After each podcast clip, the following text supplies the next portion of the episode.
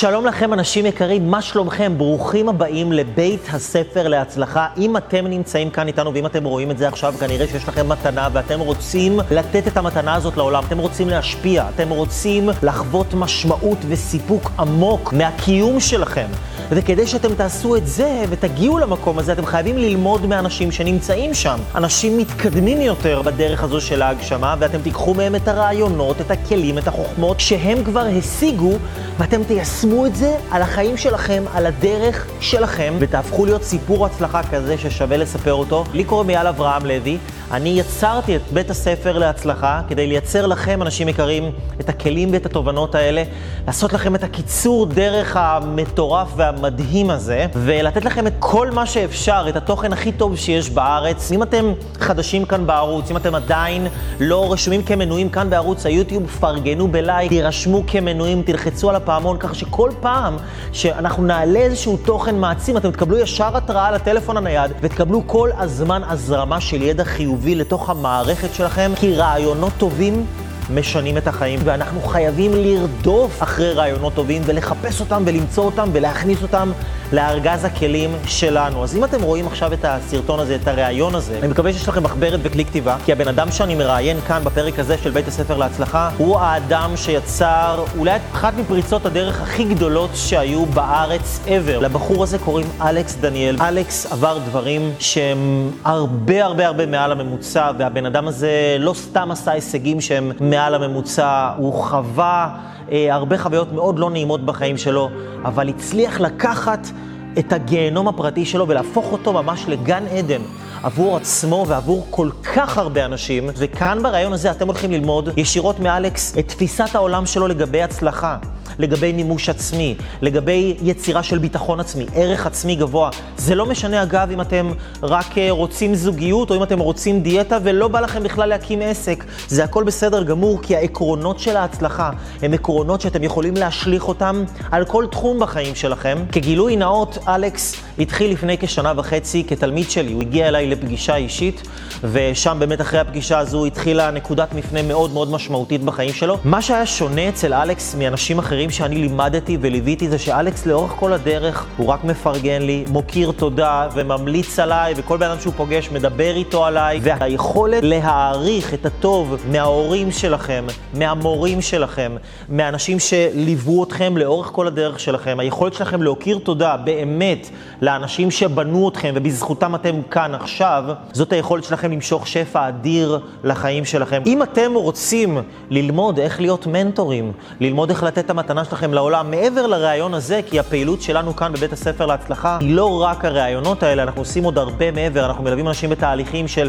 לפרק לעצמם את האמונות המקבילות שלהם, לכתוב חזון על החיים שלהם, לדעת ולהבין שיש להם מה לתת, ולהגשים את עצמם ברמות הגבוהות ביותר. זה מה שאנחנו עושים, מלווים אנשים תהליכים כאלה עד שהם פורצים להיות ה-the best of the best. אם זה מעניין אתכם, תיכנסו לאתר שלנו www.levylife.com, תשלחו הודעה, ואנחנו נשמח לעזור לכם ולייעץ לכם מה הדבר הכי נכון עבורכם ואיך אתם יכולים להגשים את עצמכם ולתת את המתנה שלכם לעולם. אחרי שהסברתי לכם את כל זה, אז בואו נתחיל את הרעיון, וקבלו בבקשה, אנשים יקרים, במחיאות כפיים סוערות, את אלכס דניאל.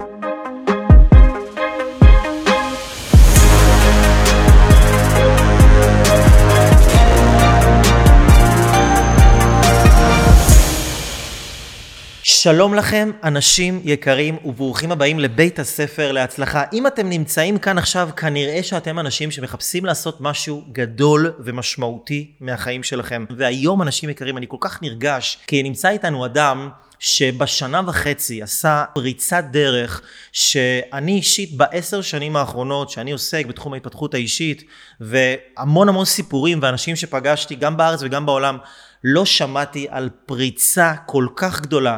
אדם שהקים בשנה האחרונה שלוש חברות, מוביל דעת קהל באינסטגרם עם קרוב ל-100 אלף עוקבים. מעל ל-150 אלף עוקבים ברשתות החברתיות, כתב ספר, יצר את כנס ההתפתחות האישית הגדול ביותר שהיה במדינת ישראל של 2,400 אנשים שהוא לבד העביר אותו, הקים אותו, שיווק אותו, מכר אותו מדובר פה על סיפור הצלחה באמת ברמה אחרת לגמרי, ואנחנו הולכים לזכות להיכנס לתוך הראש של הבן אדם הזה, להבין איך הוא עובד ומה גורם לו וגורם לו להיות מי שהוא היום. אנשים יקרים, אני כל כך נרגש ושמח להציג בפניכם את אלכס דניאל. איזה כיף, איזה פרזנטציה, בחיים לא הציגו אותי ככה, אבל תודה ענקית, כבוד גדול. אה, ויאללה, בוא, בוא נלמד אותם. אלכס, איזה כיף שאתה פה. קודם כל, כיף להיות פה. תודה רבה שהשקעת את הזמן ואת המאמצים לבוא לפה, זה לא מובן מאליו בכלל. באהבה גדולה, ו- תודה שהזמנת אותי. בכיף גדול, ובאמת אני רואה את הדרך שאתה עושה בשנה וחצי האחרונות, וזה פשוט משהו שהוא לא נורמלי. זה לא דבר נורמלי, זה לא דבר רגיל. יש מלא אנשים שרוצים להצליח, מלא אנשים בתחום של ההתפתחות האישית רוצים להיות מנטורים, היום הרבה אנשים רוצים להיות מנטורים. ולא ראיתי אף אחד שייצר ומייצר תוצאות כל כך עוצמתיות כמו שאתה יצרת. אני אשמח לשמוע ממך מה, מה לדעתך ההבדל בינך לבין אנשים אחרים שרצו להצליח? כאילו, מה גרם לך לייצר אה, פריצת דרך כל כך גדולה בשנה וחצי האחרונה? כאילו, מה ההבדל בינך לבין אנשים אחרים בתחום? אה, אני חושב שהרבה אנשים אומרים שהם רוצים, אבל הם באמת מעדיפים. הם מעדיפים אם ההצלחה הייתה מגיעה, ברור שהיה כיף למלא אולם גדול, ברור שהיה כיף לעשות מלא כסף, ברור שהיה כיף להיות בזוגיות מדהימה, ברור שהיה כיף להתחתן, ברור שהיה כיף להקים חברות, היה כיף אה, לכתוב ספרים, אה, אם מישהו היה נותן לי את זה, ברור שהייתי רוצה את זה, אה, אבל הם מעדיפים. וכשאתה מעדיף, אתה שוכח דבר אחד שהוא הבדל גדול בין רוצה למעדיף, שהם פשוט לא מוכנים לשלם את המחיר. והרבה אנשים לא יודעים, הם רק רואים את התוצאה, הם רק רואים את התוצר הסופי של אלכס דניאל, אבל כמות המחירים שאני משלם, אה, קשה לי להאמין שאפילו 97% מהאוכלוסייה היו מוכנים לשלם את המחירים שאני משלם. מה זה אומר המחירים האלה? תראה, בשביל להצליח כל כך חזק וכל כך מהר, אתה צריך למשוך אליך תשומת לב ברמה לא הגיונית. אתה צריך למשוך אליך, בכלל, בשביל לעשות כסף ובשביל להתפתח, בשביל לגדול, כל עסק, הוא צריך למשוך אליו תשומת לב. ובשביל למשוך תשומת לב, אתה צריך לייצר הרבה באז. והרבה תשומת לב והרבה באז מייצר גם המון ביקורת, המון רעל, המון אה, תגובות. ואני חושב שמעטים האנשים שמוכנים להתמודד עם הביקורות שאני מתמודד איתם. אה, אתה יודע על מה אני מדבר, בטח גם אתה מתמודד איתם הרבה. ורוב האנשים פשוט לא מוכנים לשים את עצמם בפרונט, את העסק שלהם, את המוצר שלהם, את השירות שלהם, את עצמם, אה, וזה בכל תחום. כי הם לא מוכנים להתמודד עם הביקורת. על מה יגידו עליהם, מה יחשבו עליהם. זה באמת, אני חושב, הדבר שהכי אה, דופק את האנשים, הדבר הזה של מה יחשבו עליי. זה, זה רעל שהוא יותר חזק ממגפת הקורונה. ומה לדעתך באמת, אלכס, אה, עושה אצלך את ההבדל שכל כך לא אכפת לך ממה יחשבו עליך? אני הגעתי לנקודה בחיים שאיבדתי את הכל. איבדתי את המשפחה שלי, איבדתי את הכסף שלי, איבדתי את הכבוד העצמי שלי, איבדתי את הערך העצמי שלי, הייתי... החיים דחקו אותי לפינה, וכשאתה מגיע לנקודה כזאת כבר לא אכפת לך, אין לך מה להפסיד. אז אתה אומר, כמה ביקורות, אז יגידו עליי משהו. עשית, זאת אומרת, החיים זימברו אותך כל כך חזק, שכמה ביקורות זה לא מה שיעצור אותך. ברור שהיה לי קשה בהתחלה להתמודד עם העולם הזה, אמ, אבל לא לקחתי את זה בצורה כל כך קיצונית, כי רציתי יותר להצליח ממה שרציתי לא לקבל mm-hmm. תגובות רעות. כן. ויש לך באמת סיפור חיים שהוא לא, לא סטנדרטי נכון. אה, בכלל. אתה רוצה נכון. לשתף אותנו ככה בכמה... בקצרה, אה, ילד שעלה אה, מברית המועצות עם אמא שלו וסבתא שלו, גדל בלי אמצעים יותר מדי גדולים, חיים פשוטים, ממוצעים ומטה הייתי קורא לזה. אמא שלי נפטרה כשהייתי בן 17 מסרטן, סרטן השד. לאחר מכן הבנתי שהחיים נזילים, שהכל, מה שנקרא, יכול להיגמר ברגע. ועלית לארץ רק עם אמא, נכון, אמא וסבתא? נכון. זאת אומרת, לא היה אבא בתמונה גם. לא, גדלתי בלי אבא. אף לא, פעם, לא מגיל מכיר אפס. אותו, לא, לא יודע מי זה, אף פעם לא הכרתי אותו. אחים, אחיות, כלום. דודים. סוליקו. אה, כן, לא קל. לא קל. ו... שזה לבד משהו שרוב האנשים, אני חושב, אה, לא, לא מאוד התקשו להכיל כזאת מציאות. זאת אומרת, אתה כבר גדלת ונולדת בתוך מציאות שהיא מאוד אה, לא סטנדרטית. אני תמיד הרגשתי פחות טוב מאחרים. תמיד הרגשתי שיש לי פחות מאחרים. קודם כל כבר בתא המשפחתי, עזוב כסף, מעמד, איפה אתה גר, באיזה עיר, מאיפה הגעת. יש לך תא משפחתי לא, לא תקין, לדעתך. אתה הולך לבית ספר ואתה רואה ביום הורים שבאים אימא ואבא, אימא ואבא, אימא ואבא. אתה אומר, מה... למה אצלי זה שונה? למה אצלי פחות? מה, מה עשיתי שמגיע לי פחות? זאת אומרת, יכול להיות שכל הדרך הזאת הכינה אותך לביקורות האלה, נגיד, שאתה מקבל היום? חד משמעית. כי אני רואה הרבה מהסרטונים ש... אה, ש... שמקודמים ומופצים, שאתה מוציא המון המון תוכן והמון חומר ונותן המון ערך לאנשים. אבל יש גם אנשים שאתה יודע, כותבים, מה, הוא רק רוצה את הכסף שלנו, הוא רק זה, נוכל, טה-טה-טה, נכון? אנשים כאילו... אתה יודע מה מצחיק אותי? למה בן אדם לא אה, יושב בבית חולים ואומר לרופא, אתה רק רוצה את הכסף שלי, נוכל? למה בן אדם לא יושב אה, במשרד של עורכי דין כשהוא צריך אה, עזרה? והוא אומר, אתה גנב, אתה נוכל, אתה רק רוצה את הכסף שלי. נכון, אני רוצה את הכסף שלך, אבל אני יותר רוצה לעזור לך. אה, איפה הנוכלות, איפה הגניבה, אם השקעתי יותר מרבע מיליון שקל ברשת החברתית לקדם את עצמי עוד לפני שעשיתי שקל. עשרות אלפי שקלים השקעתי על מנת להפיץ את התוכן הזה החוצה. לא ידעתי אם אני אעשה כסף. לא היה לי מודל עסקי, לא ידעתי לאן אני הולך. אתה חושב שחשבתי שזה יגיע ל-2400 איש? מי דמיין, מי חשב, מי חלם? כל מה שרציתי זה רק להשפיע על אנשים, להרגיש עם עצמי טוב. רציתי להעלות את הערך שלי למעלה, כי כבר לא היה ערך. חזרתי לארץ, גנבו לי את כל הכסף. אין לך משפחה, אין לך אהבה, אין לך כיוון בחיים, אין לך תואר, אין לך בגרות, אין לך שום דבר בחיים האלה שאתה יכול להישען עליו ולהגיד, כן. בואנה, יש לי את זה. אז אמרתי, אני חייב להרגיש משמעותי, וכבר לא היה אכפת לי מה לעשות. אפילו להיכנס לחובות, ונכנסתי לחובות. בתחילת הדרך שלי. כשהתחלת לקדם את עצמך? כן. הכסף הזה, הקידום הגיע מאיפשהו. מה לא... גרם לך באמת כל כך להאמין ש... ש... שזה יהיה שווה, שיהיה שווה להשקיע כל כך הרבה ולהתאמץ כל כך הרבה, שיצא מזה בסוף משהו טוב. אתה יודע, כי יש הרבה אנשים שהם רוצים להיות מנטורים, והם רוצים להשפיע והם מפחדים כי גם הבניין של הביקורת וגם הם לא נותנים את עצמם במאה אחוז כי הם לא ממש מאמינים שיצא מהם משהו משמעותי אבל אתה כן האמנת כשלא ראית תוצאות מה גרם לך להאמין? מה שקרה זה שבהתחלה כשנכנסתי לכל עולם ההתפתחות האישית וצללתי לתוכו ברמה פסיכית אה, התחלתי להעביר את הידע הזה הלאה לחברים, ידידות, לסביבה הקרובה שלי. אמרתי בואנה אתם חייבים אה, אתם חייבים להקשיב לדברים האלה. זה משנה לי את החיים, זה משנה לי את ההרגשה. עוד מבלי שיש לך מיליונים בבנק, עוד מבלי שהכרת את אהבת חייך, עוד מבלי ששום דבר השתנה בחיים שלך, אמרתי, בואנה, יש בעולם ההתפתחות האישית משהו, זה פשוט כמו מים זורמים לבן אדם צמא. והתחלתי להעביר להם את זה, ושמתי לב איך זה משפיע על החיים שלהם. ואז אמרתי, רגע, יש פה משהו. יכול להיות שאני יודע להשפיע על אנשים?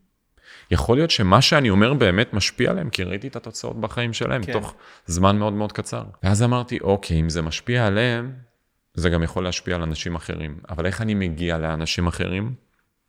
רק ברשת החברתית. ואז התחלת להפיץ ולהפיץ, ואיך אתה מתמודד נגיד עם האנשים שבאמת באים וכותבים לך, אתה יודע, כל הבריוני רשת, כל האנשים ש...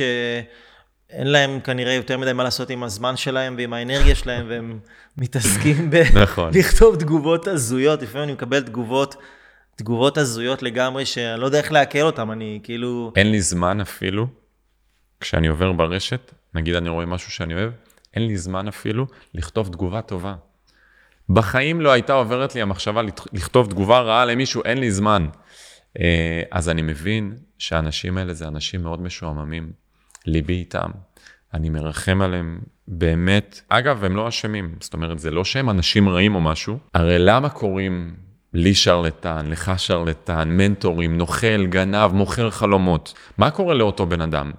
הוא בא ו- ורואה סרטון, שבסרטון הזה יש מישהו, דמות, שאומרת, אתה יכול להצליח ברמות הכי גבוהות. אתה יכול להיות מיליונר. אתה יכול להצליח מהתחביב שלך, אתה יכול להפוך את זה למקצוע ולעשות מלא כסף. הוא לא מאמין בעצמו. הוא, אה, הוא לא מאמין שהוא יכול לעשות את זה. הוא לא מסופק מעצמו. לכן, כשהוא רואה מישהו שבא ואומר לו, אתה כן יכול לעשות את זה, הוא אומר, זה שרלטן, זה נוכל, כי הוא מוכר לכם אשליות, כי הוא בעצמו לא מאמין שהוא יכול לעשות כן. את זה. ואני מאחל לאותם אנשים יום אחד להאמין בעצמם. כן. אחרי שהם התייאשו, יעשו תואר ראשון, תואר שני, שילמו על כל האשליות שהם... אה, או שבשביל לברוח מהתחושה שלהם, סוסמים, יברחו לאלכוהול, ירביצו, כן. יפעלו. אבל אתה יודע, זה מעניין מה שאתה אומר, כאילו למכור אשליות, באמת כאילו מדברים על זה שמנטורים, או כל המקום הזה של התפתחות אישית, זה כאילו למכור אשליות, בזמן שאתה מסתכל על אוניברסיטה למשל, ואתה אומר, וואו, זה כאילו. למכור אשליות ברישיון המדינה. נכון. כאילו, ממש למכור אשליות, לתת לך איזשהו, בגלל זה קוראים לזה תואר, כי זה תיאוריה, אתה מקבל תיאוריה, ולא מלמדים אותך גם מה לעשות עם התיאוריה הזאת.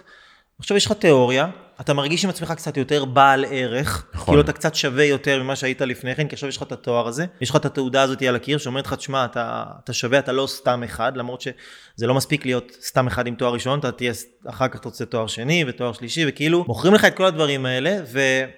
וכאילו מקבלים את זה שזה דבר נורמלי. בזמן שבן אדם, אתה יודע, חשבתי על זה, אתה מוכר קורס למישהו, ואז אתה מוכר קורס המשך. אבל מה זה תואר שני? תואר שני זה בסך הכל, אה, אתה יודע, קורס המשך, נכון? כאילו, למה זה בסדר לקרוא למישהו תואר שני? או דוקטורט? אני אגיד לך מה הבעיה שלי עם, אה, עם תארים, ובכלל עם, ה, עם המוסד האוניברסיטאי, מכללות ו, וכל הדברים האלה. בא בן אדם שלא, שהוא אין לו כיוון, הוא לא יודע כל כך מה הוא רוצה לעשות בחיים שלו, והוא מגיע ליועץ. והיועץ הזה אמור לכוון אותו מה ללמוד. איך לעזאזל מישהו אחר יכול להגיד לך מה מתאים לך? איך?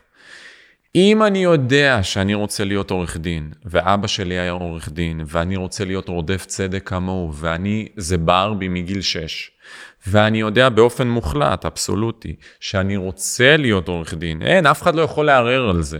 אני מאמין בלב שלם שהייעוד שלי בחיים זה לעזור לאנשים בבתי משפט, להיות רודף צדק. אז כן, לך תלמד את התואר, כי אתה, אתה לא תוכל ללמוד, אתה לא תוכל לפעול בבית משפט ולהגן על אנשים ולקחת שכר טרחה אם אין לך הסמכה. אתה תצטרך לעבור הסמכה, כן. בשביל הסמכה אתה תצטרך ללמוד תואר. אם אתה רוצה להציל אנשים, אתה רוצה להיות רופא, אתה רוצה להיות שליח בעולם דרך כן. רפואה, אתה חייב ללמוד תואר. אבל אם אתה לא יודע מה אתה רוצה לעשות, ואתה הולך ללמוד תואר, אתה עושה את המעשה הכי מטומטם שאתה יכול לעשות, כי אתה עושה, למעשה תואר זה כמו לעשן סמים או כמו לשתות אלכוהול. אתה, אתה מרגיש טוב לאותו רגע, אתה מרגיש שאתה עושה משהו, וכשזה מסתיים, הבנת בעצם שלא עשית כלום, חזרת לאותה נקודה. אותו שואל- חוסר ביטחון, נכון. אותן אה, התלבטויות. נכון. והנה, תסתכל, איפה התואר עוזר לך עכשיו? איזה תקופה הזויה. אז מה, אז מה אתה מאמין אה, שבן רק פרקטיקה. רק, אדם שרוצה באמת רק להצליח? פרקטיקה. יש, יש הרבה אנשים, הרבה חבר'ה צעירים, וגם אנשים שהם בגילאים, אה, בכל הגילאים צופים בנו, מה היית מציע להם לעשות? כאילו, איזה דברים הם צריכים אולי לפתח באישיות שלהם, איזה דברים הם צריכים ללמוד?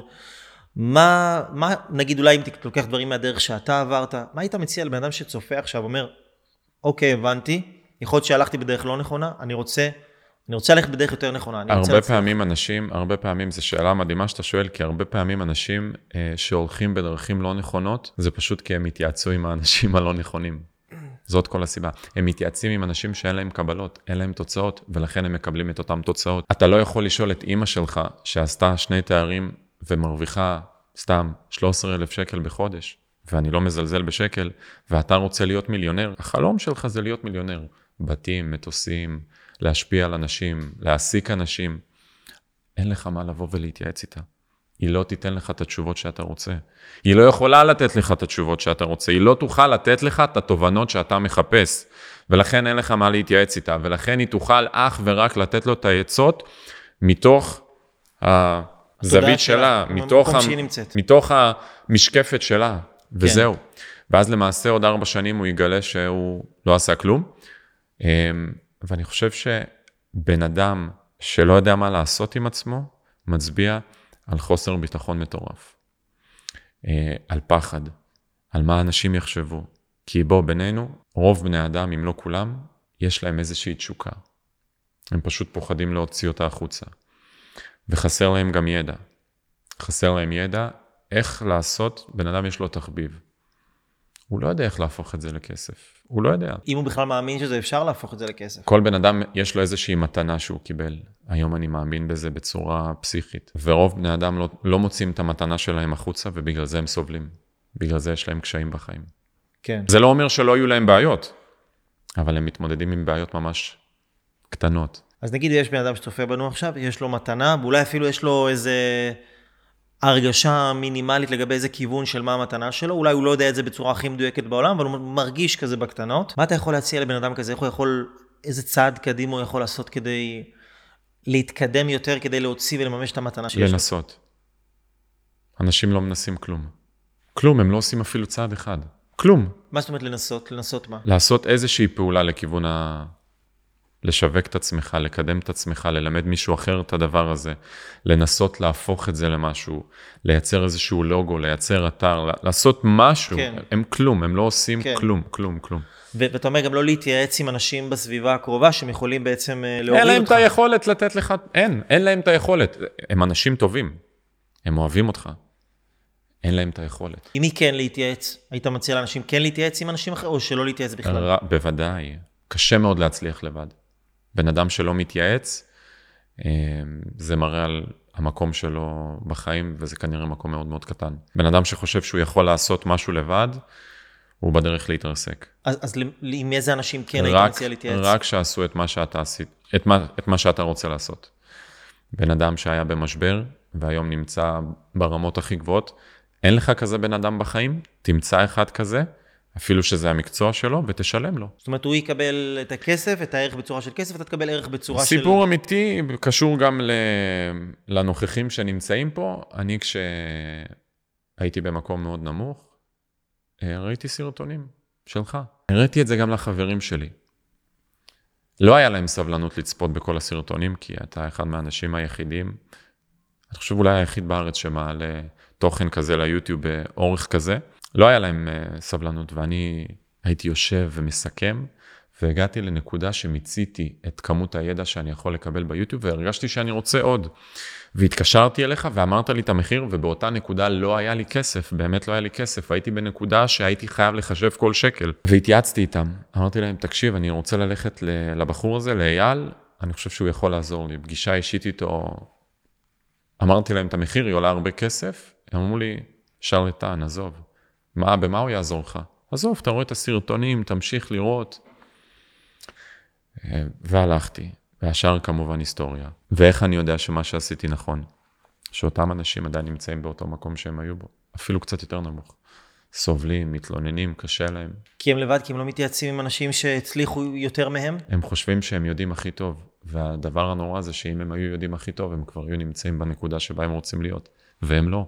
והם לא יודעים איך לצאת מהמעגל הבלתי נגמר הזה. איך באמת אפשר לעזור לבן אדם שנמצא בתוך מקום שהוא חושב... כי אנשים באמת בטוחים שמה שיש להם היום זה כל מה שהם יכולים להשיג. אתה יודע, שבן אדם נמצא עכשיו באיזושהי התמודדות מסוימת, או אפילו במקום טוב.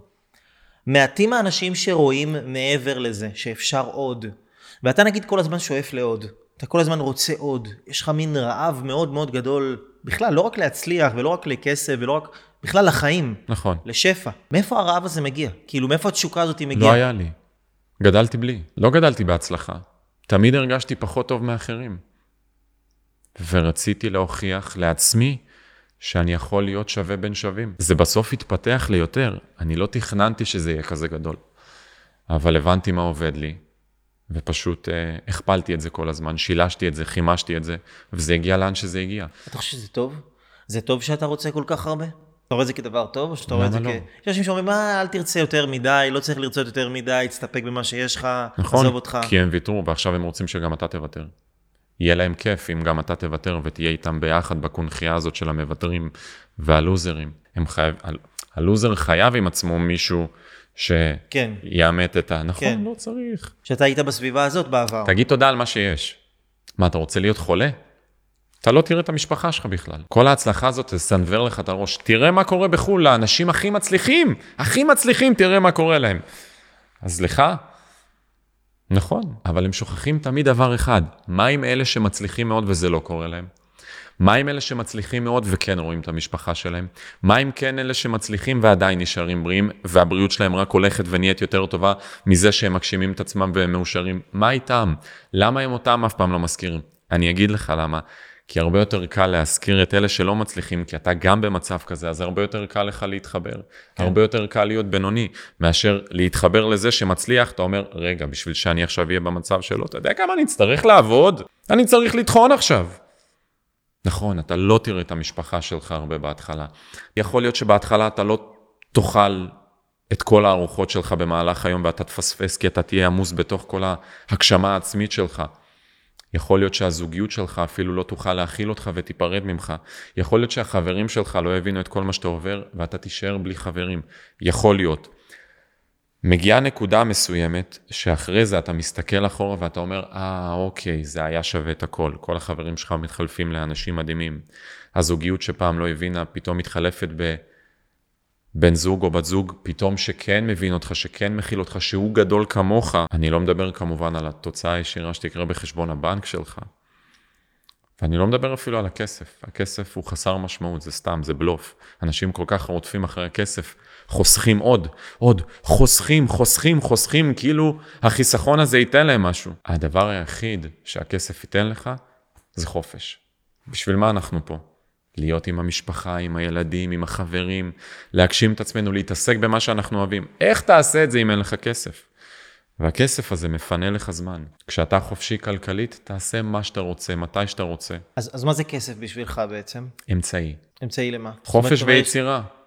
כשיש לי כסף, אני יכול לקנות את הציוד הכי טוב, אני יכול לתת את הערך שלי בצורה הכי טובה, אני יכול ליצור את האירועים הכי גדולים, גם אם אף אחד לא יקנה כרטיס בכסף, וברוך השם, טפו טפו טפו, כל האולמות מהיום הראשון מלאים עד אפס מקום, כולם קונים במחיר מלא, אני אף פעם לא עושה הנחות, אני תמיד, אני הכי יקר במדינת ישראל בהתפתחות אישית בכרטיסים להרצאות, ואם לא היה לי כסף לא הייתי יכול לעשות להם כאלה אירועים גדולים, יפים, עם חוויית לקוח כל כך גדולה.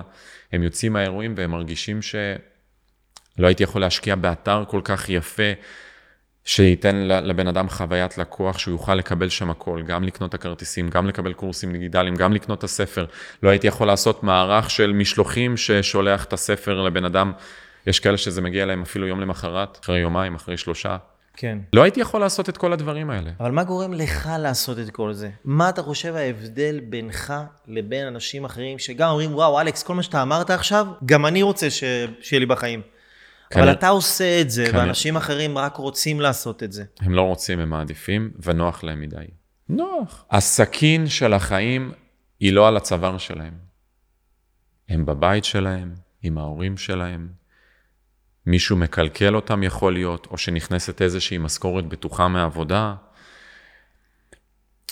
אתה לא במצב הישרדותי, הכל בסדר, וממקום כזה מאוד מאוד קשה להצליח, כי אתה מפחד לסכן את המעט שיש לך, כי אתה מפחד שאתה תישאר בלי כלום. מה שנקרא כלוב של זהב כזה. עכשיו, הם לא מרוצים אפילו בכלוב של זהב, ואז זה מין מעגל כזה של דיכאון ומרמור. הם רוצים להוציא את הכסף על המנטורים, על היועצים, על הקורסים, על ההרצאות, על הספרים, הם רוצים.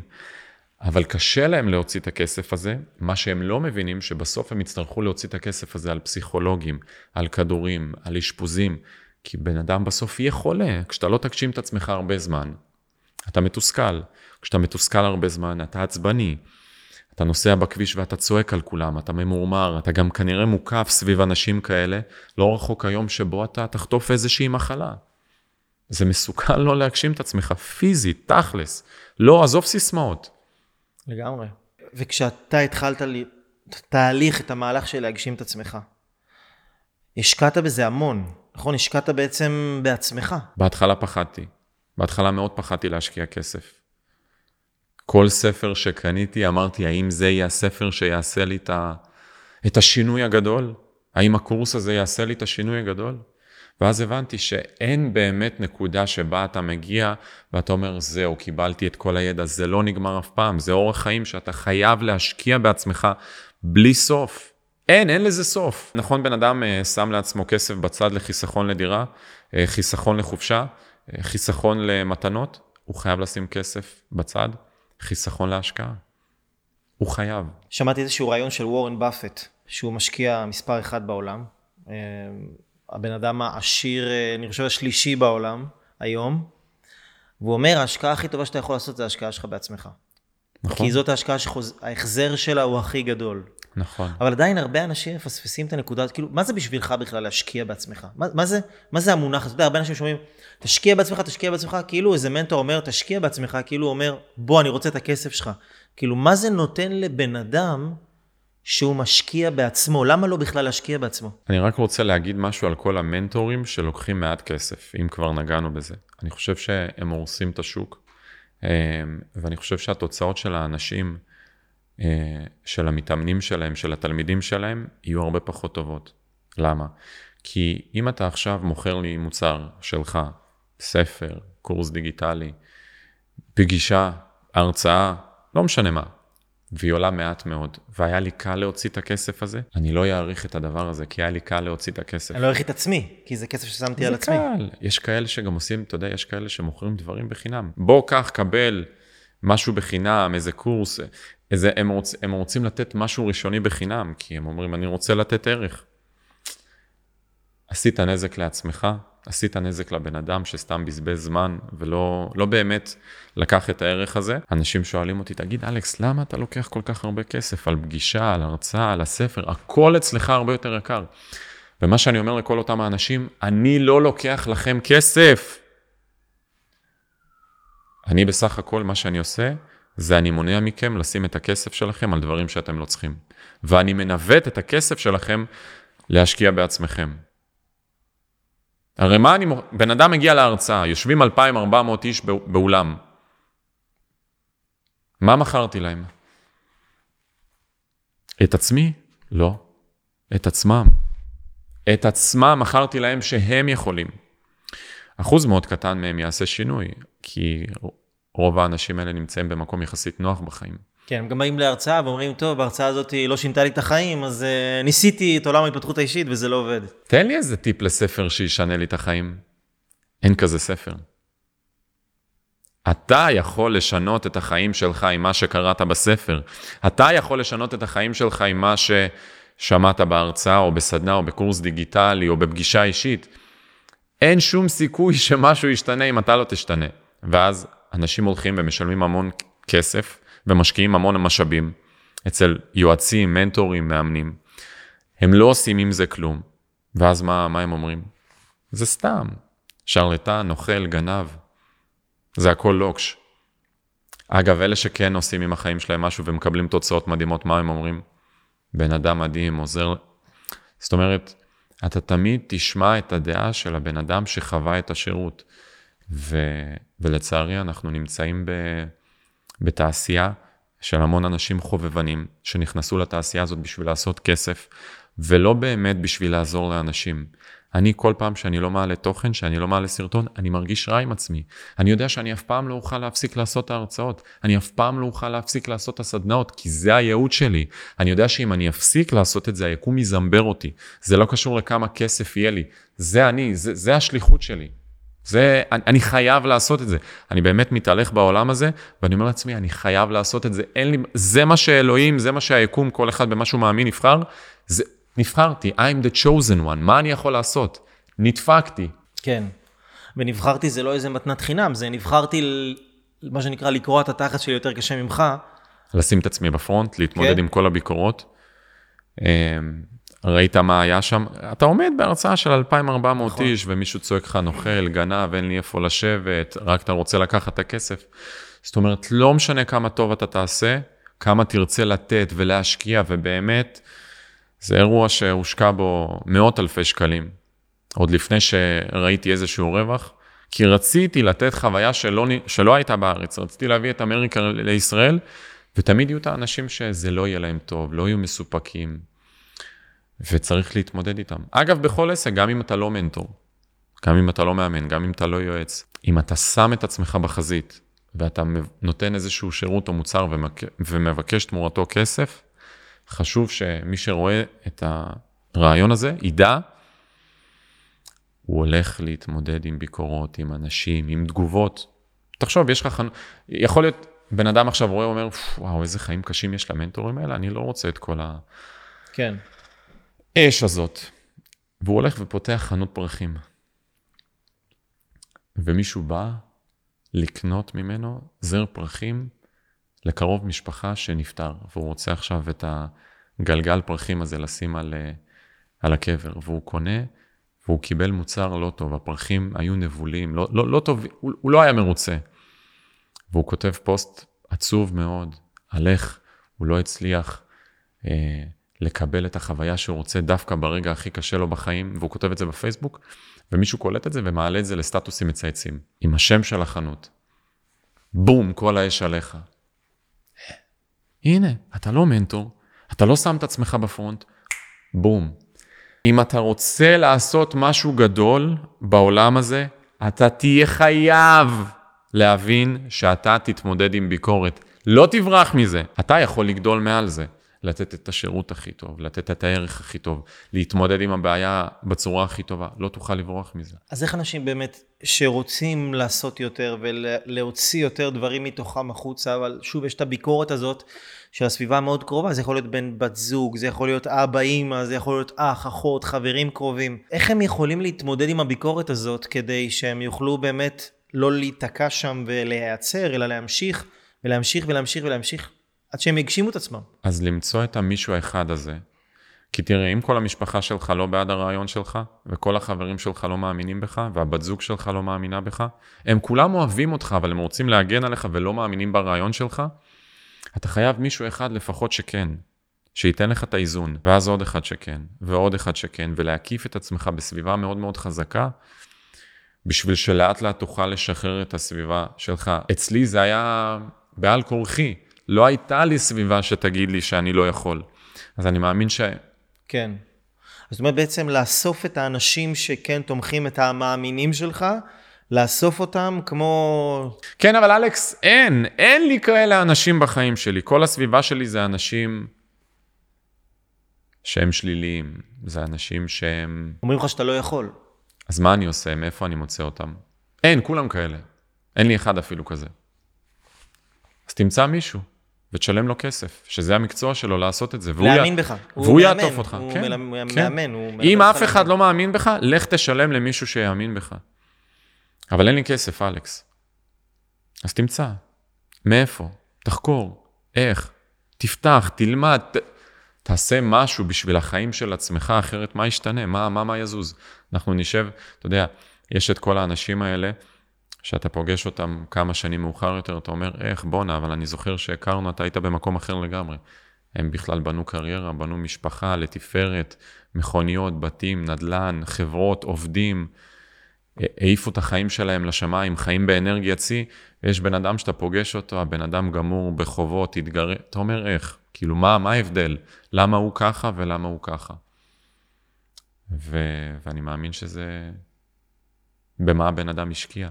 במה הבן אדם בחר, איזה סביבה הוא הקיף את עצמו. אז מה הטעויות באמת שאנשים שלא מצליחים עושים? אמרת אחת מהטעויות למשל זה שהם מתייעצים יותר מדי ומתייעצים עם האנשים הלא נכונים. איזה עוד טעויות הם עושים? הם מתייעצים עם האנשים הלא נכונים, הם לא משקיעים בעצמם. זאת אומרת, מתקמצנים על עצמם? מתקמצנים על עצמם. הם אומרים שאין להם כסף, אבל למעשה יש להם כסף. כי מוצאים אותו על דברים אחרים. נכון.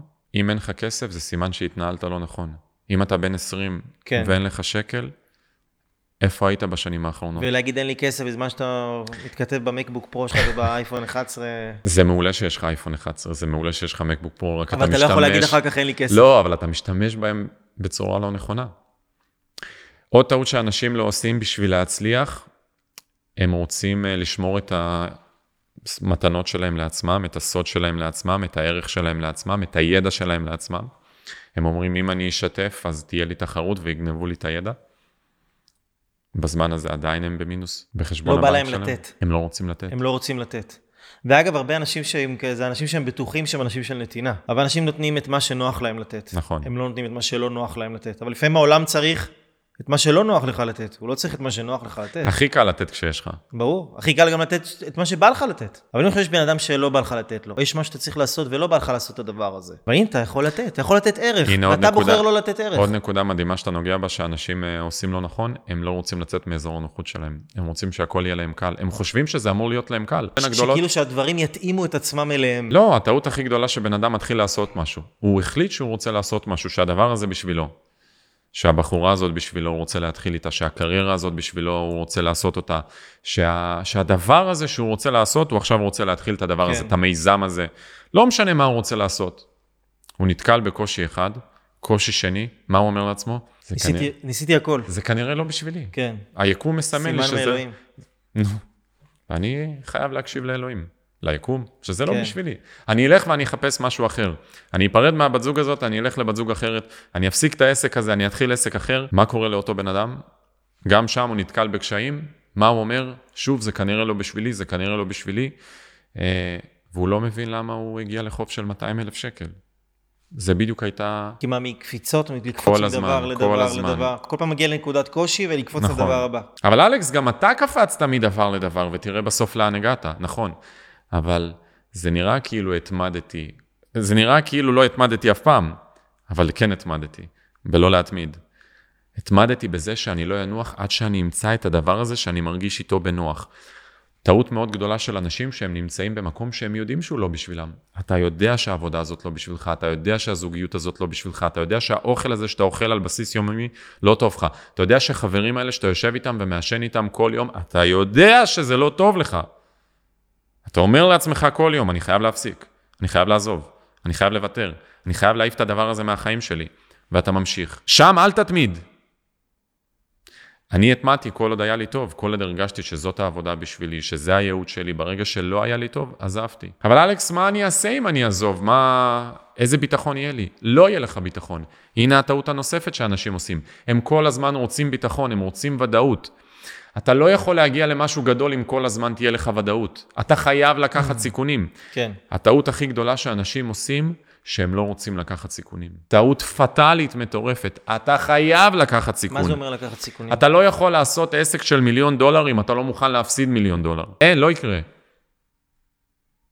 למרות שכבר היום אפשר לעשות את זה. אתה נגיד נכשלת בדברים בחיים שלך? אני על שטויות שבזבזתי עליהן כסף, כל מיני הנאות רגעיות, אני מאמין שהלך לי בסביבות המיליון שקל בעשר השנים האחרונות, במצטבר. אבל נגיד דברים חוויות שאתה אומר, וואו, זה כישלון. רגעים שהרגשת שהיית בתחתית, שניסית ולא הלך לך, אה, שהחיים התהפכו עליך. אה, דמיין את זה, אתה איש מכירות מצליח בארץ, מצליח במונחים שלך.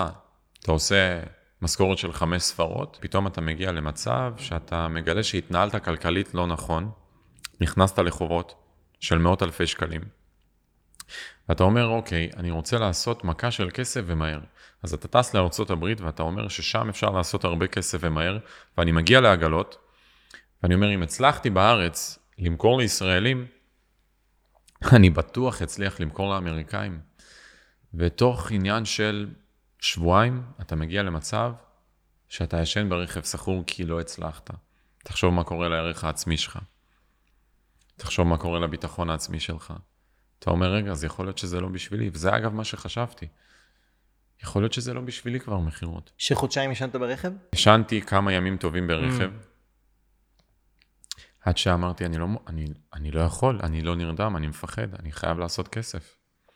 וזה נתן לי את המוטיבציה, שאגב, שם נכנסתי לעולם ההתפתחות האישית, והכרתי את טוני רובינס, והתחלתי לקרוא ספרים, והתחלתי לצרוך את התוכן הזה, אז התחלתי להצליח. מדהים, לא אגב? שים לב, התפתחות אישית, מיישם את מה שההתפתחות האישית אומרת, כל הספרים, כל כן. המנטורים, כל האנשים המצליחים, מתחיל ליישם את זה בעולם שלי, מתחיל כן. להצליח. באמת גם קיבלת החלטה, זאת אומרת, ההחלטה לטוס לחוץ לארץ, לעזוב הכל פה וללכת לשם, וזה לא ההחלטה הכי פשוטה בעולם. זאת אומרת, הלכת אחרי הלב שלך באיזשהו מקום. נכון. אחרי, משהו, אחרי איזו הרגשה מסוימת, לא היה לך ודאות שבאמת אתה הולך לשם להיות מיליונר. היה לי חלום שבו אני חי חיים של שפע כלכלי, וחשבתי והאמנתי שבארצות הברית אפשר לעשות את זה. האמנתי ביכולות שלי, היה לך איזה קול מסוים ונתת לו... האמנתי ביכולות שלי. ידעתי שאני, שאני יודע לעשות כסף X פה, אני כנראה אוכל לעשות X כפול משהו שם. כי אנשים כל הזמן אמרו, "אתה- אפשר לעשות שם כסף, זאת ארץ האפשרויות הבלתי מוגבלות. אמריקה. כן. וזה הבלוף הכי, הכי גדול שיש. שטויות במיץ עגבניות. אני חושב שיותר קשה לעשות כסף באמריקה מאשר פה. אז ל- לישראלי. אז מה עשית? כאילו היית שם ויישמת את הדברים שלמדת של ההתפתחות האישית? נכון, התחלתי להצליח. להצליח בעגלה, בתור סלזמן, בתור איש מכירות. אחרי זה לקחתי קצת אחוזים מהעגלה שעבדתי בה. אחרי זה לקחתי את כל העגלה. אחרי זה לקחתי אחוזים בעגלה נוספת. אחרי זה לקחתי את כל העגלה הנוספת. לאט לאט התפתחתי והתפתחתי והכרתי מישהי והתחתנתי והתחלתי לעבוד על ה green card שלי ונהיו לי חברים שם, ולמעשה התחלתי לבנות שם חיים. שם גם פיתחת את החוש העסקי שלך? לא ידעתי שיש לי חוש עסקי, אה, עד שהתחלתי לעשות דברים. זאת אומרת, הרבה אנשים הולכים ולומדים מנהל עסקים כי הם חושבים שזה מה שיעזור להם לעשות עסקים, והדבר היחיד שיעזור לך לעשות עסקים, הוא לעשות עסקים. להתנסות תוך כדי אה, תנועה. אבל לך היה חוש, זאת אומרת, יש אנשים שמנסים והם לא מקבלים תוצאות אני, טובות. לא נכון, אני חשבתי שאני הבן אדם הכי שכיר שיכול להיות בעולם. אני חשבתי שאם אני לא עובד בצוות, אני אקרוס, אני אפול, אני אכשל. אני פחדתי מעסקים. כל הזמן אמרו, אה, תשעה מתוך אה, עשרה עסקים נסגרים במדינת ישראל תוך שנתיים. זה נתונים מפחידים. זה מפחיד גם. אף אחד לא מבטיח לך כלום. בתור שכיר ידעתי שלפחות יש לי משכורת. לא רציתי לקחת יותר מדי סיכונים. עד שנשבר לי, עד שהגעתי למצב שכבר נשבר לי לחיות את החיים שאני חי. ורק שם בן אדם, אני חושב, עושה את השינוי הכי גדול שלו, כשנשבר לו. ואז באמת אה, התחלת שם אה, להכיר חברה חדשה, אנשים חדשים, התחתנת. התחלתי להצליח. התחלת ממש להצליח, ומה קרה שם אז? ואז אה, סבתא שלי מתקשרת אליי שהיא לא מרגישה טוב, תוך כמה ימים אני מדבר עם הרופאים, המצב מידרדר ממש מהר. היא חלתה, היא הייתה כבר בת 90, זה, זה גיל שכבר אם משהו תופס אותך, זה לא, זה לא עובר כל כך בקלות, והייתי צריך לקבל החלטה.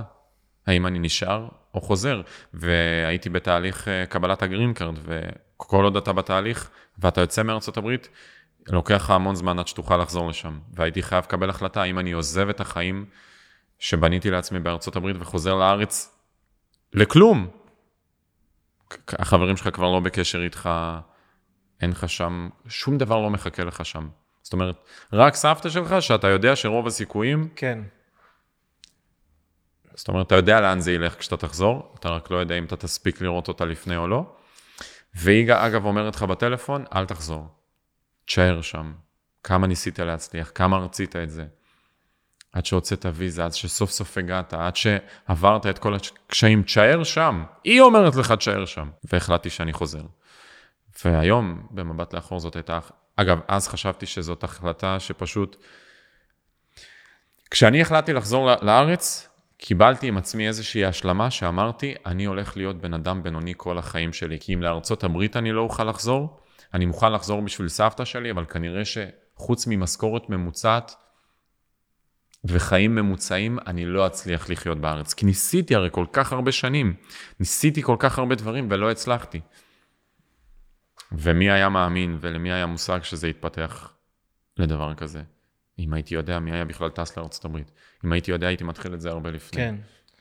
ו- ואני זוכר שגם בספר שלך כתבת, אתה מספר קצת על התקופה בארצות הברית, וכתבת שם על ש- ש- ש- שהאישה שהיית אמור להתחתן איתה... שהתחתנתי איתה, שהיא עזרה לי ב green card. יומיים לפני שחזרתי לקחה לי את כל הכסף שהיה לי בארצות הברית, כי החשבון שלנו היה משותף. כאילו משכה את הכסף ונעלמה? נכון, כי היא ידעה שאני חוזר לארץ. וואו, כמה כסף היה שם? כמה מאות אלפי דולרים. וואו. כן. ואיך איך, איך עיכלת את זה? אתה לא מעכל, אתה... אתה לא אומר לעצמך, וואי, איזה דפוק אני, למה חזרתי, למה לא נשארתי, למה... באיזשהו מקום לא. כאילו, איך התמודדת עם ה... תשמע, זו אכזבה מאוד מאוד גדולה. נכון. אתה יודע, תחשוב, היום כל ילד מעלה איזה פוסט, נגיד לא עושים לו לייקים או מתעלמים מהפוסט שלו, הוא רוצה להתאבד. אתה כאילו נסעת, בנית את עצמך, הקמת משהו, התחתנת, אתה כבר בתהליך, סבתא שלך, אתה, אתה לבד בעולם, אמא שלך נפטרה לפני כמה שנים, סבתא שלך עכשיו עומדת לעזוב את העולם. כשחזרתי לארץ וכל זה קרה, בימים הראשונים אמרתי לעצמי, כנראה שהיקום לא רוצה שאני אצליח. כנראה שלהצליח זה לא בשביל כולם. כאילו סימן מאלוהים שזה לא אמור לקרות. הרגשתי שרציתי יותר מדי. הרגשתי שהייתי תאב בצע לכסף, להצלחה, לשפע. התחלתי להאמין במשפטים, תסתפק במה שיש. ואז איך, איך, איך יצאת מהמפלה אה, הזאת, או מה... הייתי בדיכאון מאוד כבד. ואז נזכרתי מה הוציא אותי אז, באותה נקודה נמוכה בארצות הברית. והחלטתי שאני שוב צורך את התוכן של ההתפתחות mm. האישית. ואז מצאת עבודה חדשה? זאת אומרת, איך, איך, איך התחלת מחדש בארץ? אמרתי, טוב, אני חייב כסף, אני חייב לעשות משהו, אחרת אני אגור ברחוב. ובינתיים סבתא שלך באיזה מצב היא? היא כבר נפטרה. Mm. אני מדבר איתך על נקודה שאנחנו כבר אחרי הלוויה, שהגעתי לנקודה שבה אני נכנס לדירה במרכז הארץ, ברמת גן, מעבר ליכולות הכלכליות שלי, אבל אמרתי לעצמי, אני לא מוכן יותר לגור בחורים שגרתי בהם, בכל היחידות דיור האלה. שנמצאות מתחת לווילות של אנשים בלי חלונות, בלי אוויר. ואמרתי, מה שיהיה יהיה, לא אכפת לי. לקחתי דירה מעל היכולות שלי, לקחתי, הלכתי על רמת חיים מעבר ליכולת שלי, שאגב, אני לא ממליץ את זה, אני לא ממליץ לאנשים לעשות את זה, אה, כי אתה צריך להיות סוג מסוים של בן אדם. יש את האנשים שפועלים תחת לחץ, ויש הפוע... את האנשים של כן. כשיש לחץ, משתתקים. אז חשוב מאוד להבין איזה בן אדם אתה. האם אתה בן אדם שפועל תחת לחץ? תיקח מעל היכולות שלך בשביל שהמצב ילחיץ אותך. כן, בדיוק בשביל להתחייב. ואם אתה לא בן אדם שפ... אם אתה יודע שלחץ לא עושה לך טוב, תנסה לייצר לעצמך סביבה נטולת לחץ ככל האפשר. והלחץ אה, הצדיק את עצמו. הייתי חייב להתחייב, ואז אמרתי, טוב, כבר לקחתי דירה מעבר ליכולות שלי, אני חייב למצוא עבודה. אה, והלכתי ללמוד אה, עיצוב שיער. שמתי 15,000 שקל כשלא היה לי מאיפה, ואני הולך ו- ולומד עיצוב שיער במשך ארבעה חודשים. לא סיימתי אגב את הקורס הזה, אה, כי כבר במהלך הקורס כבר התחלתי להעלות את התכנים. כן, כאילו צילמת מצלמה, אני זוכר קנית מצלמה... נכון, קניתי מצלמה לא בשביל להעלות בכלל תוכן. אני יושב יום אחד, אה, יום שישי, לבד בלילה, ואני רואה, אני רואה המון סרטונים של מוטיבציה, של מנטורים, כי לא רציתי ליפול עוד פעם למ- למקום הנמוך של הסמים, של האלכוהול, של היציאות ה... שלא נותנות לך כלום. ואני רואה בן אדם, ישראלי, מנטור, שנותן טיפים, שנותן דרך, שנותן ייעוץ, ואני אומר, בואנה, הדברים שהוא אומר חזקים, אבל אין לו כריזמה.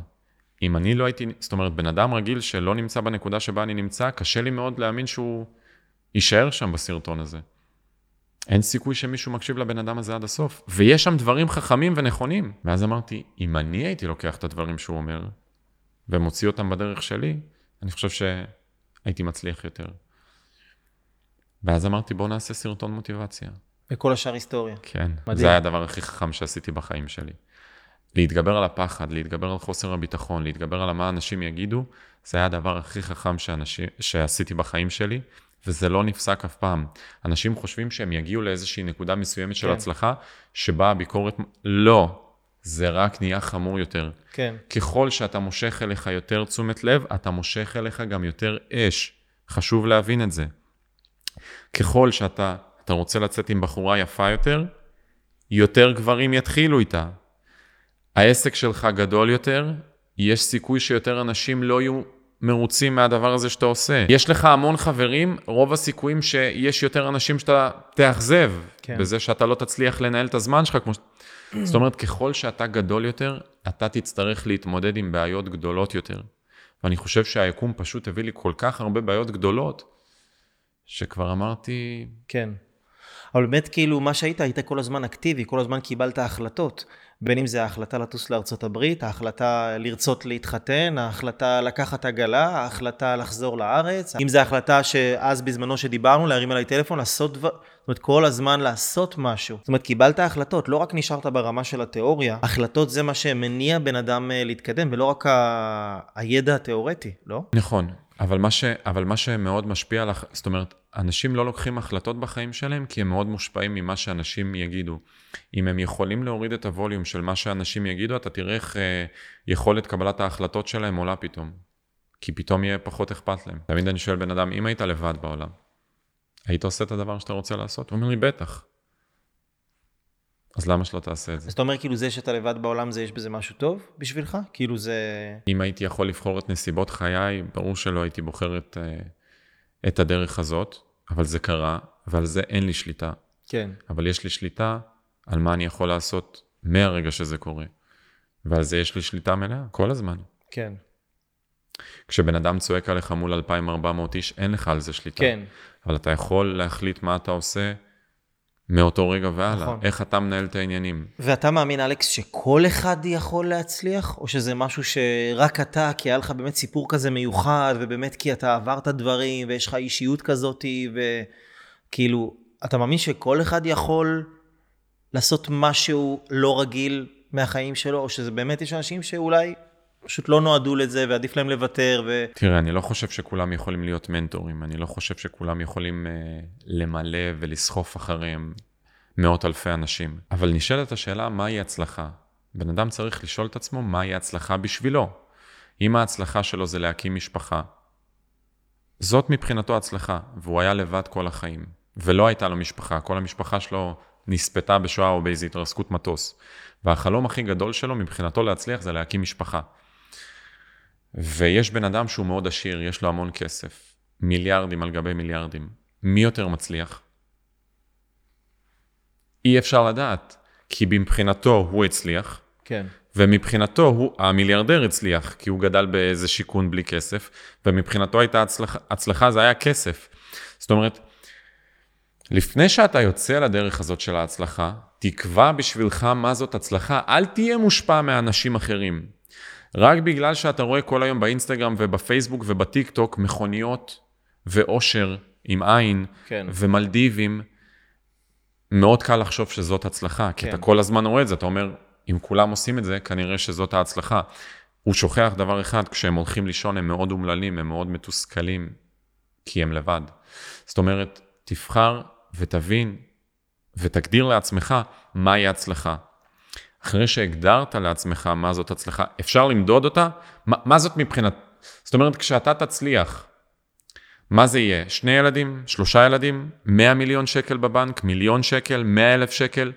יופי, כי מה קורה? בן אדם לא מגדיר לעצמו מה זאת הצלחה, הוא פשוט רץ כמו ילד עם, עם רגליים בתוך החול, לא זז, והוא לא מבין למה הוא מתוסכל. אם היית מגדיר לעצמך מה זאת הצלחה, היית יכול להבין האם אתה בן אדם מצליח או לא, ולהרגיש. כן. ולחגוג ניצחונות קטנים. עד שאתה תגיע להצלחה שלך, תחגוג ניצחונות קטנים. איך אתה חוגג ניצחונות קטנים? בוא ניתן דוגמה, אם בן אדם רוצה להתחיל עם מישהי, והוא רוצה לצאת לדייט עם הבחורה הכי שווה שהייתה בתיכון, ועליה הוא חלם כל השנים, והיא אף פעם לא ענתה לו. עכשיו היא ענתה לו, תחגוג את זה, זאת הצלחה. כן. נכון שאתם עדיין לא נשואים, אבל היא ענתה לך, כבר התקדמת. איך אתה אבל מפרגן לעצמך על, ה, על ההצלחות שלך? יש דברים, נגיד, אתה טס לאנשהו, לוקח את עצמך למסעדה, חברים, כאילו, איך אתה... בעוד הצלחה. בעוד הצלחה? כן. נגיד הולך לי, יש בעיה לרוב האנשים, נגיד הולך להם משהו, הצליח להם במשהו, הם עשו נגיד סכום של כסף, הם חוגגים את זה עכשיו חצי שנה. זהו, די, עשית את זה. עוצרים את המומנטום של הפריצה. עשית את זה, תחגוג את זה שעה, שעתיים, יאללה, תתקדם קדימה. תחגוג את ההצלחה הקטנה הזאת, אבל תתקדם קדימה. תודיע לכל העולם שהצלחת, ושעה אחרי זה כבר... כן. אז מה זה הצלחה בשבילך, כהצלחה? איך אתה רואה הצלחה היום? הצלחה מבחינתי זה שבן אדם בא ואומר לי ששיניתי לו את החיים, ואני רואה את התוצאות של מה שקרה לו בחיים. שבן אדם היה בנקודה X והיום בנקודה Y, ואני, וזה קרה בזכותי, אני הכי מאושר והכי מבסוט ש, שבעולם. התגובות של האנשים על הספר, התגובות של האנשים אחרי הרצאות, אחרי סדנאות, זה מה שעושה אותי מאושר, ואני לא אוכל להפסיק עם זה, כי אני יודע ש... מדהים, יש באמת היום הרבה תגובות על הספר. כן. מה גרם לך באמת אה, לרצות לכתוב ספר? אלכס, תן לי ספר, תן לי המלצה לספר. אלכס, תן לי המלצה לספר. תן לי המלצה לספר. הרגשתי שאני משווק כל כך הרבה ספרים, למה לא לכתוב ספר? מה זה נתן לך הספר בעצם? איך זה, איך זה שיפר אותך, את העסק, את העשייה שלך? כשהלכתי וראיתי את הספר הזה בבית דפוס, כשהחזקתי אותו, אני לא יודע איך אישה ש... שיולדת מרגישה, אני לא יודע מה זה להחזיק תינוק, אבל אני חושב שהייתי מאוד קרוב להרגשה הזאת, של להחזיק תינוק. ועשית את זה גם בזמן מאוד קצר, למה זה היה בשלושה חודשים בערך. נכון. מהרגע שהחלטת עד הרגע שממש הוא יצא לאור. שילמתי מחירים כבדים. מה למשל? לא יצאתי, לא ביליתי, לא נהניתי. הייתי ממוקד.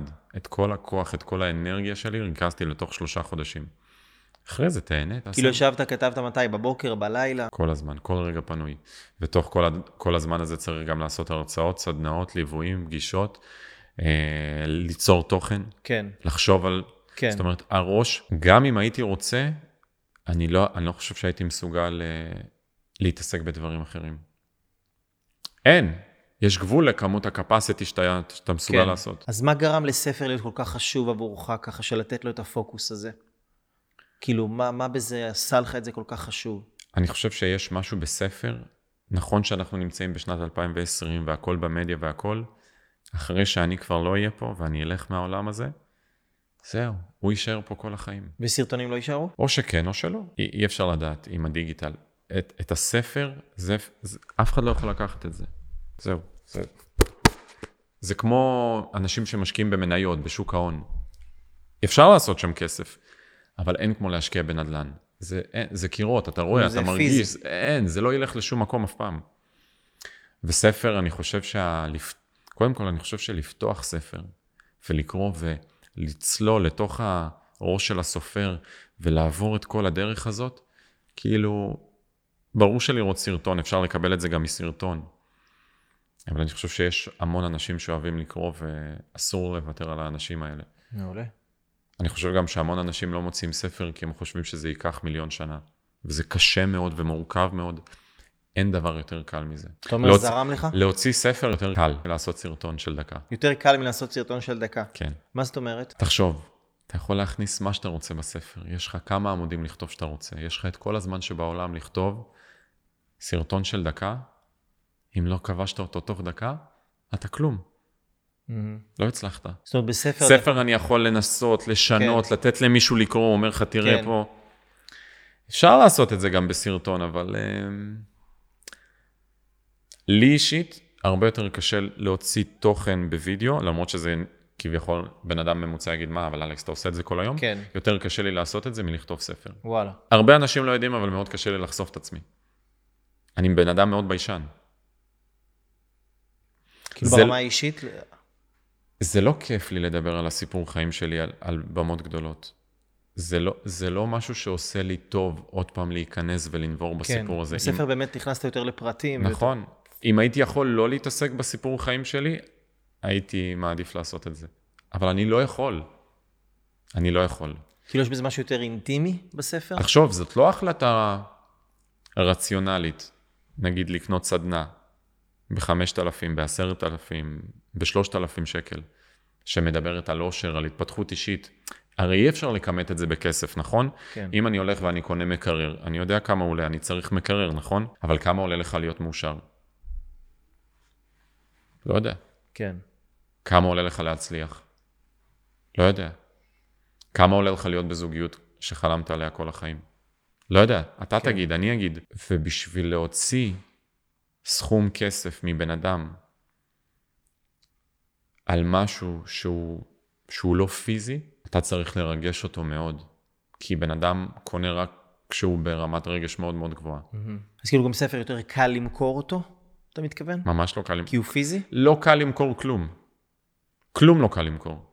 תגיד לי, אתה קל לך למכור? תלוי. תלוי. אם אני, כמה אני אוהב את זה. אני אוהב למכור.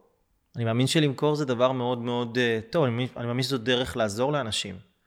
זה ממש דרך להכניס לבן אדם שפע לחיים שלו, שפע שהוא עדיין לא מבין מה זה ייתן לו, אבל זה שפע שיעשה לו יותר טוב, אפילו ממש ישנה לו את ובשביל החיים. למכור, מה אתה צריך לעשות? זאת אומרת, בשביל להגיע לאותו בן אדם, ש- שהוא ידע בכלל שאתה קיים. אני צריך לשווק את עצמי, ובשביל זה מה אתה צריך לעשות? לעשות הרבה פעולות, הרבה, הרבה דברים. זה קשה? זה קשה, עדיף להיות על, אה, בספה בבית, לא? זה בטוח, תמיד.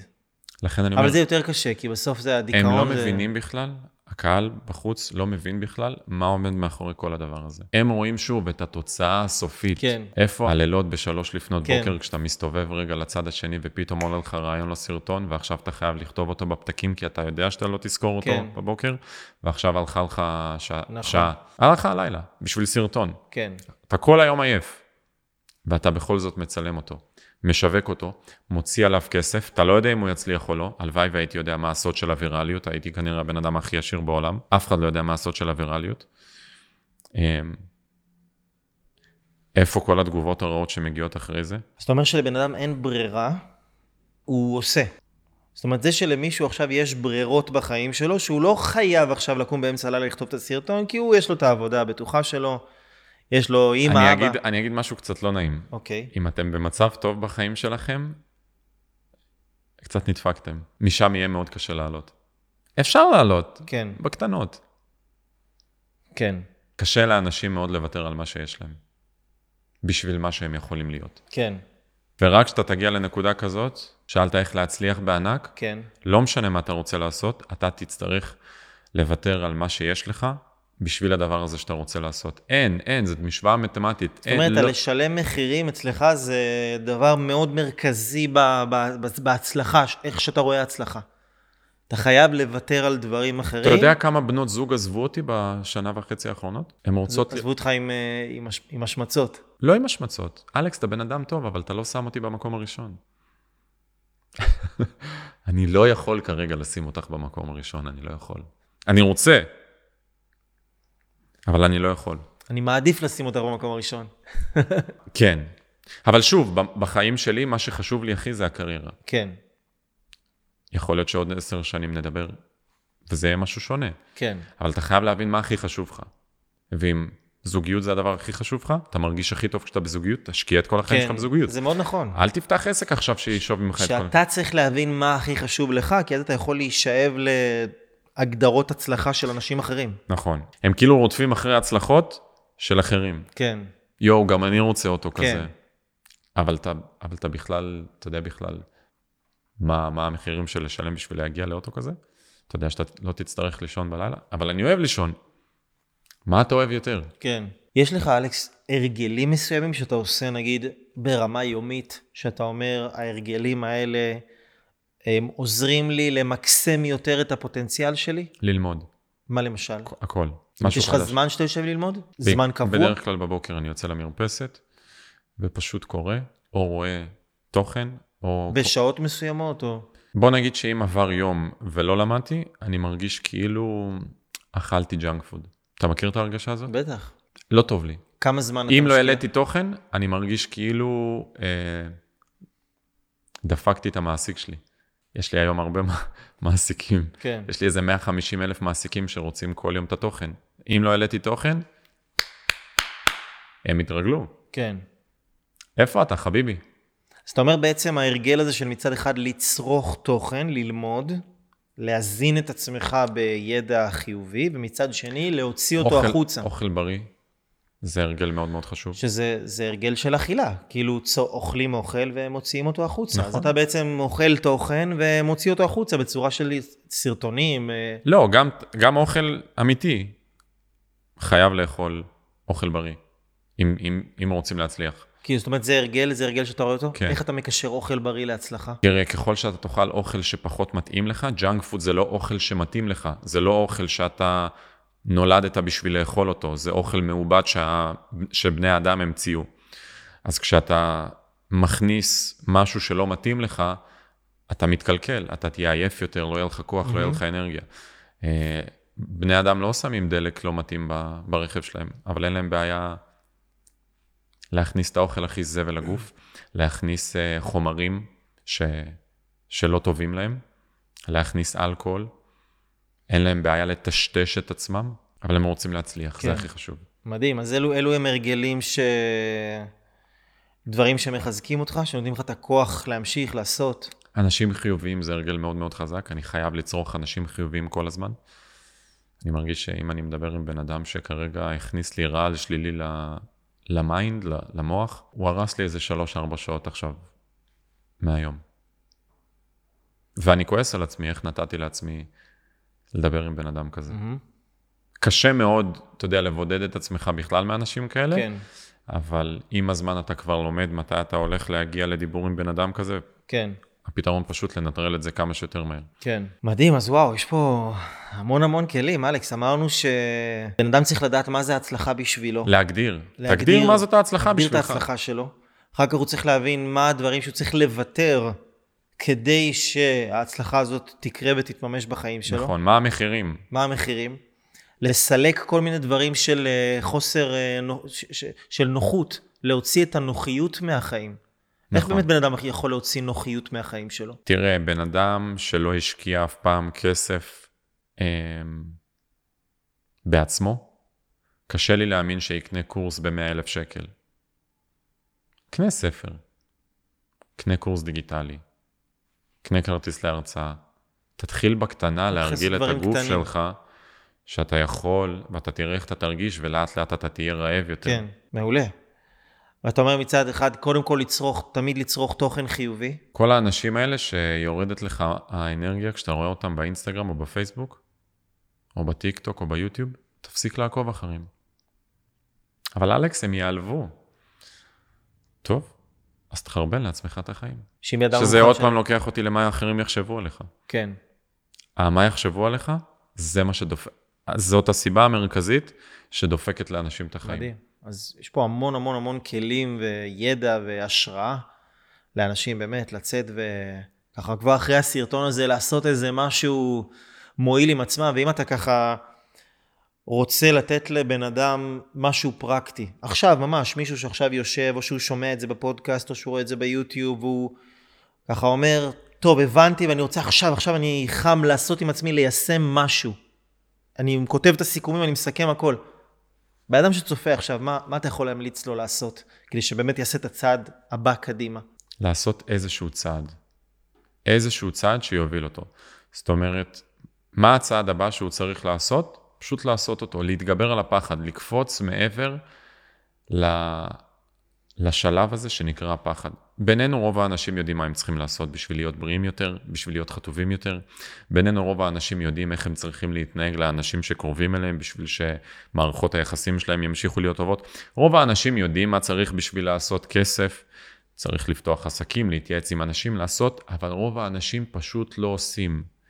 אז הדבר שאני ממליץ מאוד לעשות זה לעשות גם כשאתה מרגיש שזה לא הדבר הנכון לעשות, גם כשאתה פוחד, גם כשאתה אומר, אבל אוי ואבוי, מה יקרה? תעשה את זה.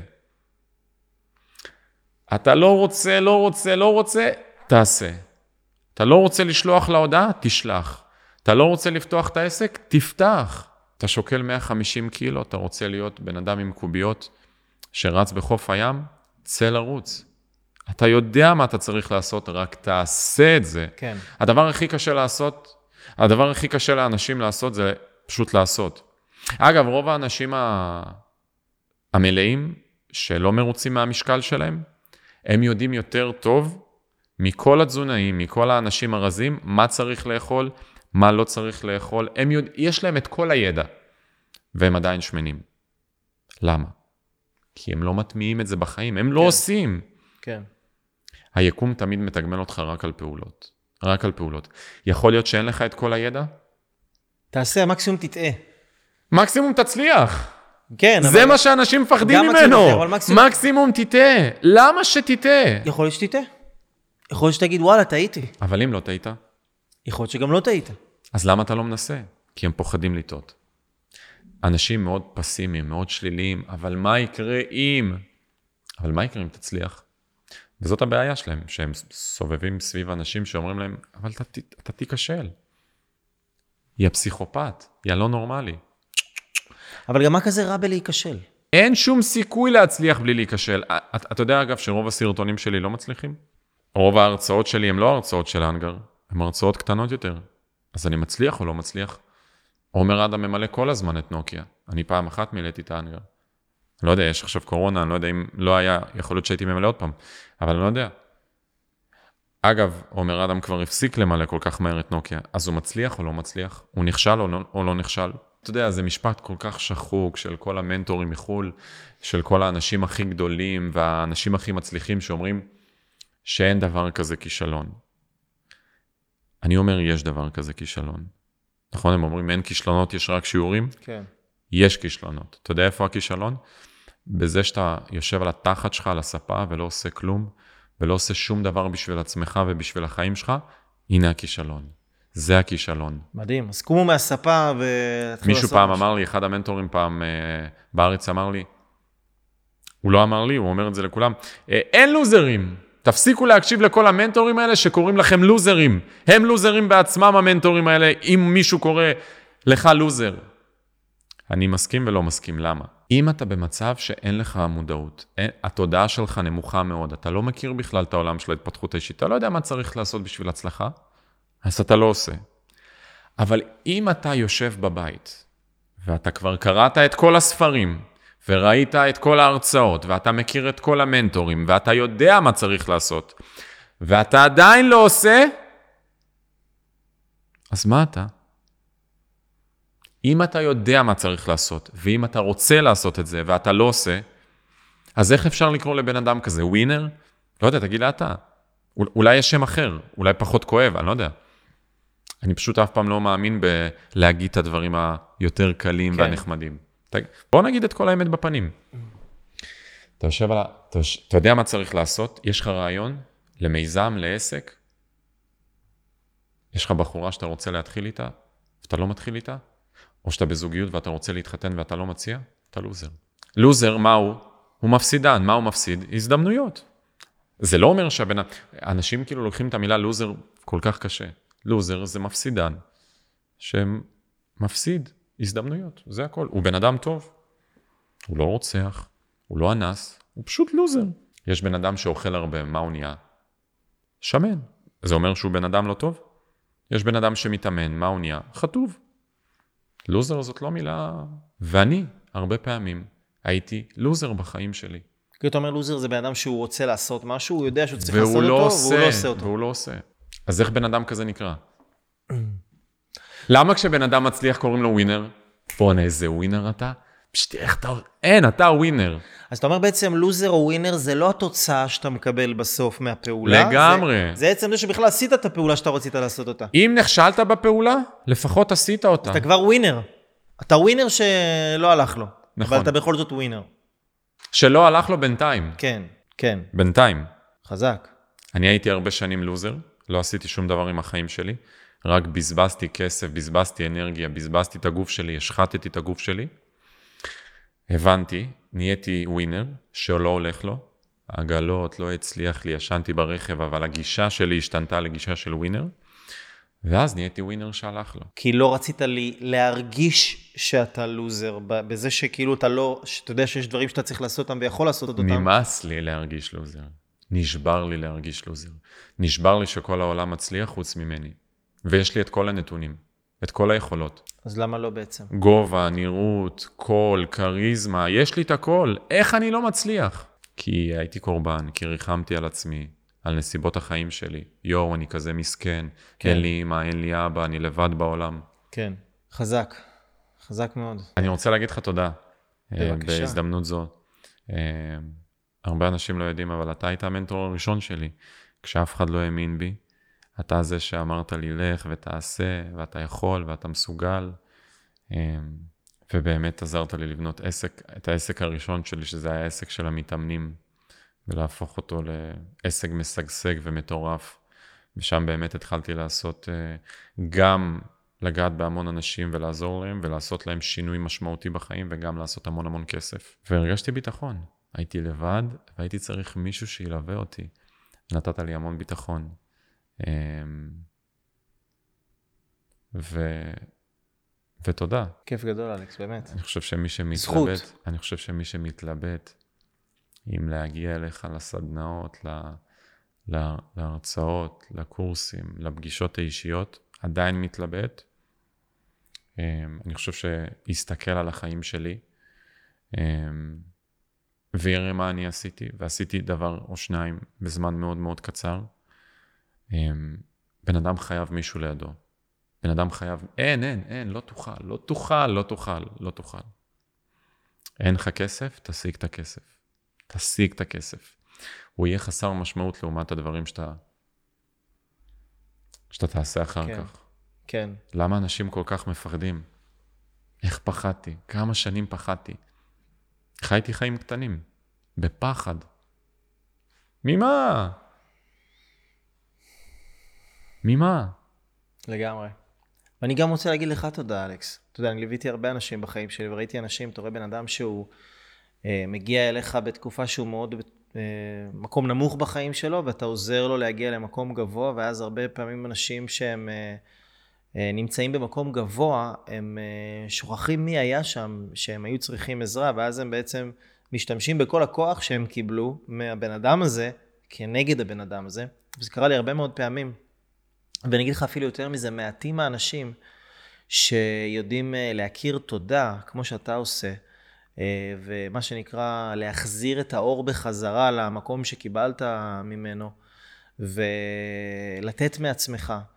אה, והכרת הטוב הזאת היא דבר מאוד מאוד גדול, שמעטים האנשים שיודעים לעשות אותה, ואתה, אני חושב שזה גם...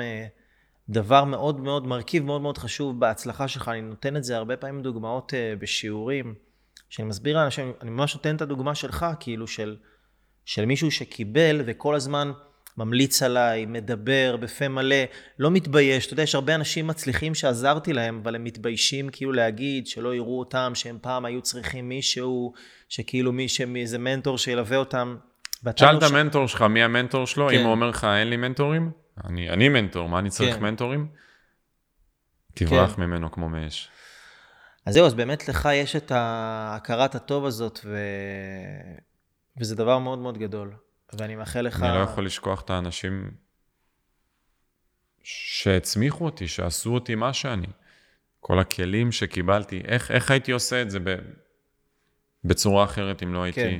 משקיע זמן, כסף ואנרגיה. אני חושב שאנשים כל כך פוחדים להשקיע בעצמם. הם הולכים כאילו לדברים הקונבנציונליים, פסיכולוג, פסיכיאטר, כדורים. הם חושבים שהסמים יצילו אותם, הם חושבים שהאלכוהול יציל אותם, הם חושבים שבני המשפחה שלהם יצילו אותם, הם חושבים שהחברים שלהם יצילו אותם.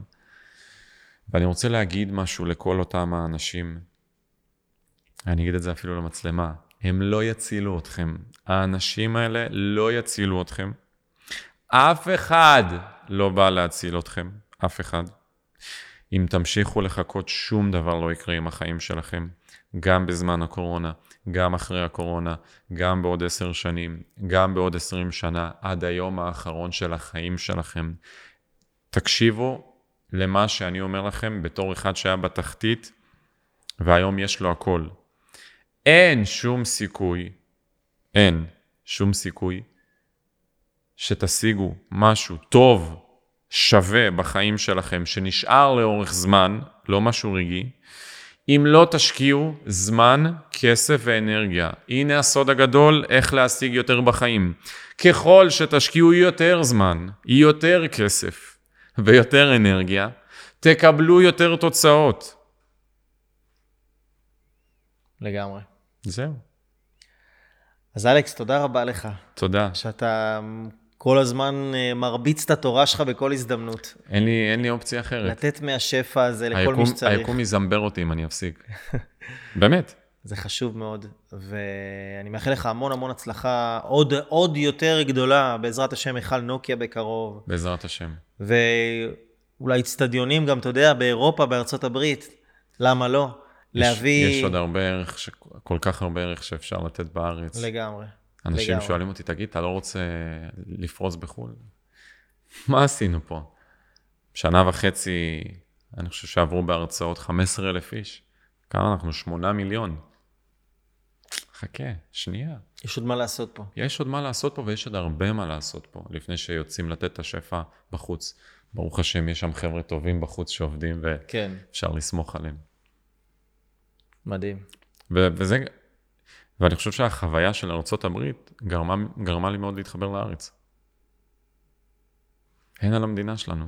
לגמרי. זה המקום הכי טוב להצליח בו, המקום הכי בטוח שאתה יכול להרגיש בו. אתה לא הולך בחוץ ובוזזים אותך, שודדים אותך, אתה יכול להביע את הדעה שלך, אף אחד לא יהרוג אותך על זה, אתה יכול להיות בן אדם חופשי, אתה יכול להיות הומו, לסבית, straight, אה, אתה יכול לעשות מה שאתה רוצה, ולהרגיש חופשי, ולעשות מלא כסף, ולהקים משפחה, איזה משפחה שאתה רוצה, מאיזה סוג, לחיות איפה שבא לך. אתה רוצה לחיות במדבר, אתה שעה במדבר, אתה רוצה לחיות בצפון, אתה שעה בצפון, רק תשקיע זמן, כסף ואנרגיה, ואל תחשוב שכולם נוכלים שרוצים לקחת לך את הכסף. אין שום סיכוי שתצליח ככה. מדהים. ואם אנשים רוצים את הספר, אלכס, איפה הם מוצאים אותו? זה הספר. עבדתי עליו אה, המון המון שעות. Looking good. כן. ולחיות בשיא הצלחה, כיצד להיפטר מהבינוניות המזעזעת הזאת, ולהפוך את החיים שלך ליצירת אומנות, כזאת שידברו עליה עוד שנים. אמ, באתר שלי, alexdaniel.co.il, ולהתחיל אה, לקחת ולהעיף את החיים קדימה. יאללה, בלאגן. אלכס דניאל, תודה רבה. תודה לך.